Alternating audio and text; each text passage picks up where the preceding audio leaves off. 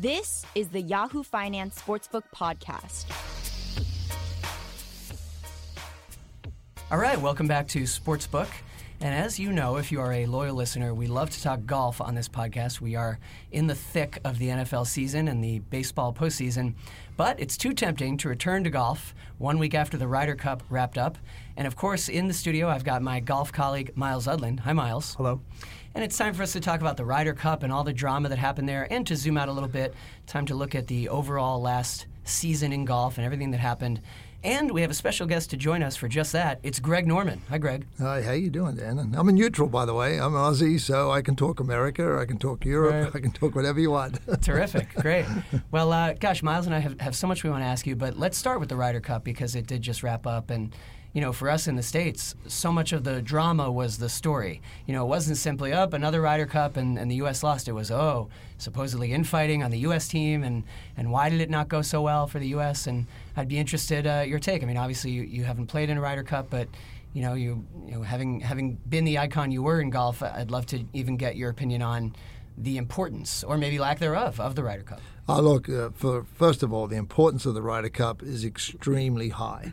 I mean ever since the inception. You can't compare the Ryder Cup to the President's Cup because the President's Cup doesn't have the history of what the Ryder Cup has. Um, when when when you got away from UK playing the U.S. to Europeans playing the U.S., now you be having more of a balanced field, right?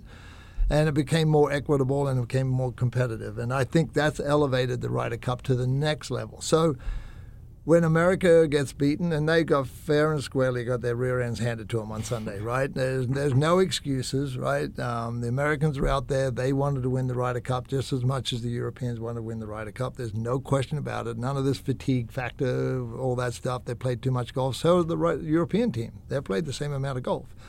At the end of the day I think it's a good thing what happened to them because on paper they were overwhelming favorites, mm. right? And when you're overwhelming favorites, you become a little bit complacent in the locker room because you think, okay, my team is playing fantastically well. Everybody leading up, and you look at the European team, not all of them were playing great golf at that time. So it all then comes down to team spirit and who wants it the most. And it was close. It looked like it was going to trend a little bit to where America might pull off a pretty incredible victory on Sunday, but then all of a sudden the Europeans just put the hammer down and just went at it. And uh, so, you know, at the end of the day, like I said, I think it's good. I think when the Ryder Cup comes back to America, it's going to be more incent- the players are going to be more incentivized because they don't want to have the embarrassment of going back to back losses. I'm curious, um, as a professional golfer, where it's a very individual sport, how uh, players are able to or not able to get into the team aspect. Because I think a lot of the media fallout in the U.S. is we think about football and basketball mm-hmm. and explicitly right. team sports, um, but it seems obvious that there was an inability for some members of the U.S. team to kind of buy into the, the team aspect of it. And, you know, obviously Tiger Woods has famously been an underperformer in the Ryder Cup. And I'm just curious, uh, how did you, you know, as a professional playing alone on tour, transition to being a member of a team, whether it was at President's Cup, Dunhill Cup, uh, a lot of other things that used to happen, um, team events, you know, outside mm-hmm. the Ryder Cup, which they don't really exist anymore. Okay, I, I have a different point of view. Okay, okay? No we do play an individual sport. But as a professional golfer at the upper echelon, you do have a team, right? Your team is your caddy, your team is your coach, your team is your mental coach, your team is your support team, your physiotherapist, your masseuse, your, your nutritionist, whoever it is, you have a team around you. So when you have a team meeting about going into a certain event on a Monday or a Sunday or a Tuesday, okay, how are we going to attack this week, guys? How are you feeling, Greg? Are you feeling great? Is any part of your body hurting? You're going to go yes, no, yes, no. Why? So you consolidate everybody's thoughts and opinions as, as team members to okay, Greg, go ahead and do what you need to do, and we're going to try and do everything around you team sport with the Ryder Cup, team sport with the NFL, team sport with the NBA, or any other team sport is exactly the same thing, right? So you get the information from your team in the locker room, and you say, okay, I'm a team player. I got to go do this, irrespective of whether I don't like who I'm going to play with or mm-hmm. I wasn't asked to to play with. Mm-hmm. If the captain makes a decision, you have to respect that decision because you are on that team and when you're on a team, you have to respect the processes and the implementation of the selected captain who's been out there for years ahead. So at the end of the day, um, you know, the infighting, I think it's an easy excuse, right? The infighting that I'm hearing about with uh, two good friends of mine, Brooks and DJ, is totally fake news, right? Because I know that for a fact. Because as, I- as I was walking into the studio, I got up to date information from from the sources, basically. Um, so I don't believe that stuff. I don't believe that there's this internal fighting going on because at the end of the day, I don't believe you should be looking for excuses. You should, be looking for reasons why, go work on them, fix them, and win next time. Greg, uh, Myles and I love to look at golf ratings and talk about the future of the sport. And, you know, a lot of people in and around golf say they need to make the sport more popular and more appealing to young people. Now, the retort to that is people say, oh, no, just leave it. The young people will kind of age into it. Mm-hmm. But everyone says, well, you know, there's a lot of young stars right now. That helps. But this past season, what we mostly find ourselves saying is, well, it's hard enough to get people who aren't huge golf fans to watch golf. Tiger's return helps, so I want to get your take on Tiger. But also, I'd ask people say, it's only the majors that people care about. I mean, unless you're a huge golf fan, you're not watching, and then it's hard enough to even get them to watch the majors. But beyond the majors, do people care? So we're talking about the Ryder Cup. What's your take there? And, and I'd love to get your, your take on Tiger's return to form. Well, look, uh, specifically the first part of your question. Um, the question could be put a different way. Is there a saturation of golf on TV? You got the Golf Channel, you got uh, Thursday to Sunday golf tournaments, 32 weeks a year, maybe a bit longer. I don't- I'm not too sure what the schedule is. Then you throw in the European schedule. Then you throw in the Asian schedule. Then you throw in all the other stuff. And all of a sudden, now you can watch golf 50 weeks a year, maybe longer. Wow. So when you sit back and you go, okay, the NFL 16 games, right? So 16 weeks a year, be different than 50 weeks a year. So people have a tendency, okay, um, the build up to the NFL season's this way. My team is doing this. We have, you know, you know pick number one, pick number 30. How's he going to do? So you can step back. And I actually believe that um, nowadays, with the getting the younger people to the game, is like top golf. Right? Yes. Top Golf has really what 21 million visitors to Top Golf It's last great year. fun, by the way. It's Great great, fun. fun. I've been there. I've done it. I've actually you know tried to get involved with Top Golf. But how do you get? Why do they go there? They're going with their friends. They love the, the entertainment side. They're listening to the music. They're they're connected, and they're having a few cocktails. And it's fun to whack balls. And it's fun to whack balls with the quasi competition out there, right? so, but how do we get a percentage of those 21 million to green grass golf? Right. That is the conversion you got to work on. So, from a millennial standpoint, what do you do? You give them connectivity. You give them what they carry around all the day. There's two devices on here. Mine's in my briefcase. There's the two devices here, which is whatever they want, whenever they want, eh, whether it's just three second snackable information on what they want or whether they want to go onto YouTube or whatever it is, give it to them. Just not at the Masters, Myles. Give it to them. Not but on you know, Augusta. here it is at the Masters. You can take your cell phone, right? I when I played on the PGA Tour, you were never allowed to have a cell phone, and you weren't allowed to have cameras. Now you look at a PGA Tour, everybody's got their Yeah. iPhone or Android Oh, up yeah. there going taking photographs. And why wouldn't you be sitting on your couch look instead of looking at your iPhone when the guy's right here? wanna show they were there. Yeah, exactly.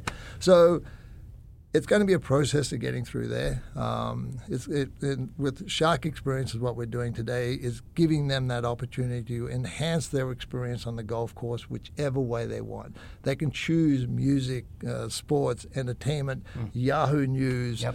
Um, Oath products, all that stuff that we have on their content. You can pick it, you can choose it. And, We should uh, tell listeners Shark Experiences videos that play in golf carts at certain golf courses. And disclaimer, I guess, we Yahoo Finance have some of our videos in those golf carts. I heard that. yeah. Exactly, and we have we, we put speakers in the in the roof of the uh, golf cart, so it's all ergonomically positioned, right? So you can crank it up, you can play whatever music you want. Anyway, we recognize that as the opportunity to reach down, and believe it or not.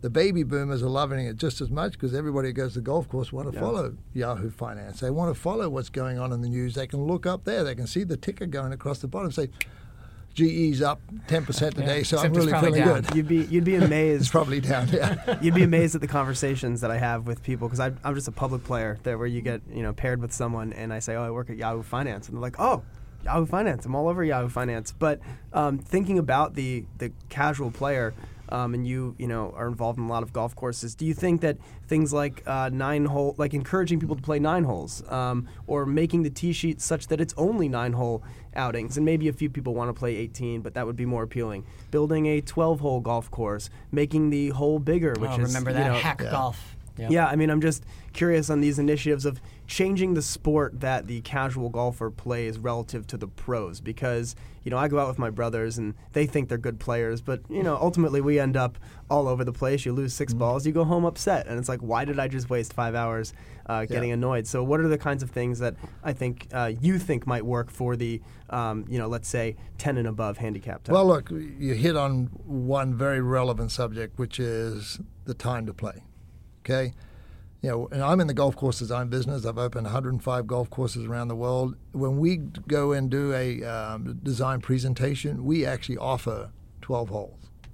Now, most of the developers are stuck in this philosophy. Okay, it's got to be a par 72, 18 hole golf course. Championship style, Championship yeah. golf. But when you spell out the the ROI for them, if we reduce it to 12 holes, and if it's a residential community or if it's a resort development, and you show them, okay, eliminate six holes, and we can design 12 holes where if somebody wants to play six holes and not nine, somebody wanted to play 12 holes and not six, or somebody wanted to play 18, you can do in, on the footprint or within that footprint. And their, their ROI goes out dramatically, and their annual costs uh, way down of maintaining the golf course. So it becomes a more of a sustainable platform from an economic standpoint. They go, oh yeah, why not? But the problem is most people who build golf courses today think they can have a tournament there. yeah, right. Well, that's the goal. And that's the goal, the ultimate goal, because that's their greatest exposure. But to have a tournament on there, it's additional costs you have to go in from infrastructure standpoint. So it's not like you can say yes, that's the way to do it with 12 holes. There are other ways of doing it too. I think they should reduce, uh, change the dress code, right? If you're going to a resort place, I've been to them where I've played in just my swimsuit and mm-hmm. barefoot Yeah. and having fun and drinking tequilas, walking around the golf course. Myles. You know, and it's just it's actually a cool experience. I've been to golf courses where I won't go into, it, but other things are exposed and people are loving it. Right? They're absolutely loving it, and and it's just let it go there. If it's going to go there, and people are happy to come out there and spend time with their friends, and if they want to play. Ins- Instead of a foursome, if they want to mm-hmm. play an eightsome. Mm-hmm. Let them go. If they, as long as they keep up to speed and don't hold up anybody, mm-hmm. let them go do what they want to do. And then uh, just a quick follow up on that, like the design aspect of it, because I think right now there's, you know, I mean, we're kind of coming out of a time when the penal school of design became very popular. And I guess what's your take on the, uh, you know, the evolution of golf course design, where you think it could go to better serve the more casual player? Because you know, a couple years ago I went to Pinehurst for the first time and I played number two, and I was like, this is great. I'm playing my own ball, and even though I'm shooting 90, it still feels like a lot of fun because it's wide open. There's a lot of areas, uh, runoff and, and wide fairways and things, um, and just how you know where you see the state of golf course design. Well, I think the state of golf course design is in a better place today than where it was in the 80s and 90s, for sure. I mean, when they were building 400 golf courses a year, year on year in the United States at an unsustainable pace and an mm-hmm. understand, unsustainable economic outlook, it was wrong. And you Yeah, know, everybody overbuilt. everybody was over leveraged then, right? Everybody thought they had so much money it was never going to disappear, so they were building golf courses that, for twenty million dollars, and you should have built it for eight. They were building hundred thousand square foot clubhouses instead of thirty thousand square foot clubhouses. So the the cost of maintaining these behemoths was just stifling, right? GFC hits, boom. What's the first thing to happen? Disposable income dries up, and golf was the really the, the one that paid the price the hardest a lot more sophistication right now in the design philosophy, whether it's 12 holes, a lot more sophistication in water usage, electricity usage, sustainable methods implanted today where 20 years down the line it's not going to be, have the impact that it's had today in 2018 because of the byproduct of you know uh, the you know, 20 30 years ago. Uh, speaking of people who own courses wanting to hold tournaments there, I have to ask you, and we don't have to get necessarily political, but the newness of having a sitting U.S. president who owns 16 golf courses. I mean, I, I would I would want to get your take on what that means for the sport. I mean, when President Trump was first elected, uh, I was on this roundtable on the Golf Channel, and we were talking about this the idea of, you know, forget all the politics, just the fact that, I mean, of course, we've had presidents who liked to golf, but this is different. This is unprecedented. I mean, everyone reporting on how often he goes golfing, but just the fact that the business connection of the current president owns so many golf courses. And then when you talk to pro golfers, again, regardless of politics, they all seem to like him in a golf sense. I mean, he's bought up distressed courses, made them better. What is your take on, on Trump from a golf perspective and what it means for the sport? Maybe it means nothing for the sport. Well, from a Trump organization standpoint, I think it's fantastic, right? He recognizes the value and what golf can bring, right? And so, what is that economic value? Is that taking a golf course that is or has been dis- distressed? Put his brand on it, and then all of a sudden elevates it to another level and it becomes successful, fantastic. That's what business is 101, right? Okay, I'm, i want to make money out of something. I'm not going to buy something to lose money. So he recognizes the value of his brand. So, as the President of the United States, you want to go back through since I've been in, in the United States since 81. I think just about every president's played golf. I know I've played with four of them, right? So um, the only one I haven't played with is Obama. So I know the Bushes love to play golf, Clinton loved to play golf, right? And Donald Trump loves to play golf. Um, so at the end of the day, I think it's great for the game. And everybody, no matter who's in the White House, right? If they don't do what the other party or the other side thinks they should be doing, they're going to lambaste them, right? It's just, you know, I, I, I make this great statement. Um, you know, at the end of the day, don't let your emotions overtake your intelligence. You know, just just accept it for what it is. He loves the sport. He loves to play the game of golf, and you know what? Quite honestly, America's doing pretty damn good right now when you mentioned Top Golf, you know, I, I, appreciate you're careful to draw the distinction, and I'm always giving this caveat too, between trying to get more people to play golf, that's the recreational side, mm-hmm. and then separately, but related, there's the pro side. Uh, I would ask, I'm not sure we got your take on, on Tiger and what that has meant for the sport, but also which of these young stars today interests you most? Um, look, I'll get to the Tiger question, but there's so many good young players that I'm interested today. Um, I'm intrigued to watch Rory because Rory was at the the pinnacle pinnacle of whatever where was where he was with major championships after major championships to where he is today, not really knowing where he is today, right? Um, you know, so you want to watch that journey because I'm a big fan of Rory's, right? I like DJ, you know, I like his demeanor. I think he's the, the specimen athlete of all specimens out there who play the game of golf. And uh, like Brooks Koepka, I like Jordan Spieth. Um, you know, there's uh, Tommy Fleetwood brings a little bit of flair to it. You know, and then you got the, the, the guy who's a very stoic guy, Molinari from Italy, mm-hmm. right? Yes. A resurgence for that country, right? And then you know, so I see a, a really good basin of great young talent there today, and a lot of those guys there today, unintimidated by Tiger right? Because they didn't grow up from 2000 to 2018 where Tiger, or 15 where Tiger was the dominant player, right? They never went toe to toe with him.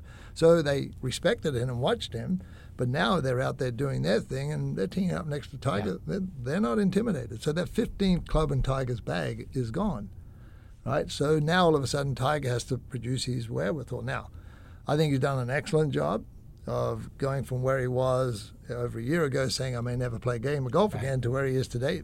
You know, massive leap, quite honestly, in 12 months. God bless him because he did everything right, and then he stepped up the plate and won. So it's good for him. Um, there's no question. It's, it's, good for the game of golf. There's no question. But I hope they don't put all their eggs in one basket mm-hmm. again and just be all Tiger and forget about all this other wonderful, fantastic talent, even coming out of Korea and Japan and and South Africa. There's an unbelievable, and Australia. There's unbelievable amount of talent f- bubbling up everywhere around the world, and I'd hate to see them get lost again mm-hmm. in that tiger talk. So it sound. Do you think that the the fields now, the professional fields now, are deeper um, week to week on the PGA Tour uh, than they were 30 years ago. We've asked, asked, a couple of golfers about this, gotten a few different responses, but um, you know, how do you think about the, the depth of field and you know the hundredth ranked player in the world now versus the hundredth ranked player in you know 1985? Well, I'll, I'll, i can only speak for my experiences out there. So when I first started playing a game of golf, let's just say from the mid 80s to the mid 90s, had a really good 15 year run at the game of golf during that time, we probably had eight to 12 guys that were comparable to each other, mm-hmm. right? Each one of us could have easily could have held uh, the number one title in the world anytime. So anywhere we went to play in the world, of those 12, there was at least three to four or four to five of us playing in those events because, you know, you get paid appearance fee because you want to promote the game and you're trying to, you're an independent contractor, you want Mm-hmm. to make money. So everywhere we went, we were going against, if I was number one, I was going up against number two, four, and six. And two, four, and six wanted to beat number one. So there was this constant, constant stimulant of, I got to be ready. I got to play. I've got to be sharp. And then, you know, from when Tiger came on the scene, it was like a one man show, right? Mm-hmm. And so all of a sudden, these guys were now who were equally, you know, knocking on the door with him weren't getting the recognition. VJ, Ernie, All yeah, that. You can go down the list. for yeah. everybody. Now it's a different story. Mm-hmm. Now you have, again, 8 to 12 guys from all around the world. Look at the Ryder Cup, you know. There was there was a plethora of players there that you can go anytime and say, he could be number one, he could be number one, mm-hmm. he could be number one, no problem. So I think it's the state of professional golf is the healthiest it's ever been since the mid 80s, is my opinion. Wow, the state of professional golf, the healthiest it's been since the mid 80s. You heard it here first, Myles. Fine.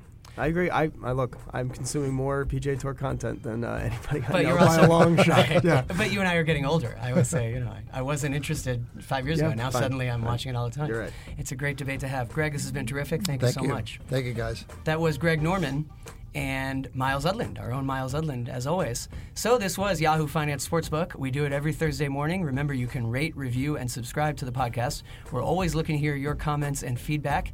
And if you're in the golf world, we want to know what you think about everything Greg shared with us.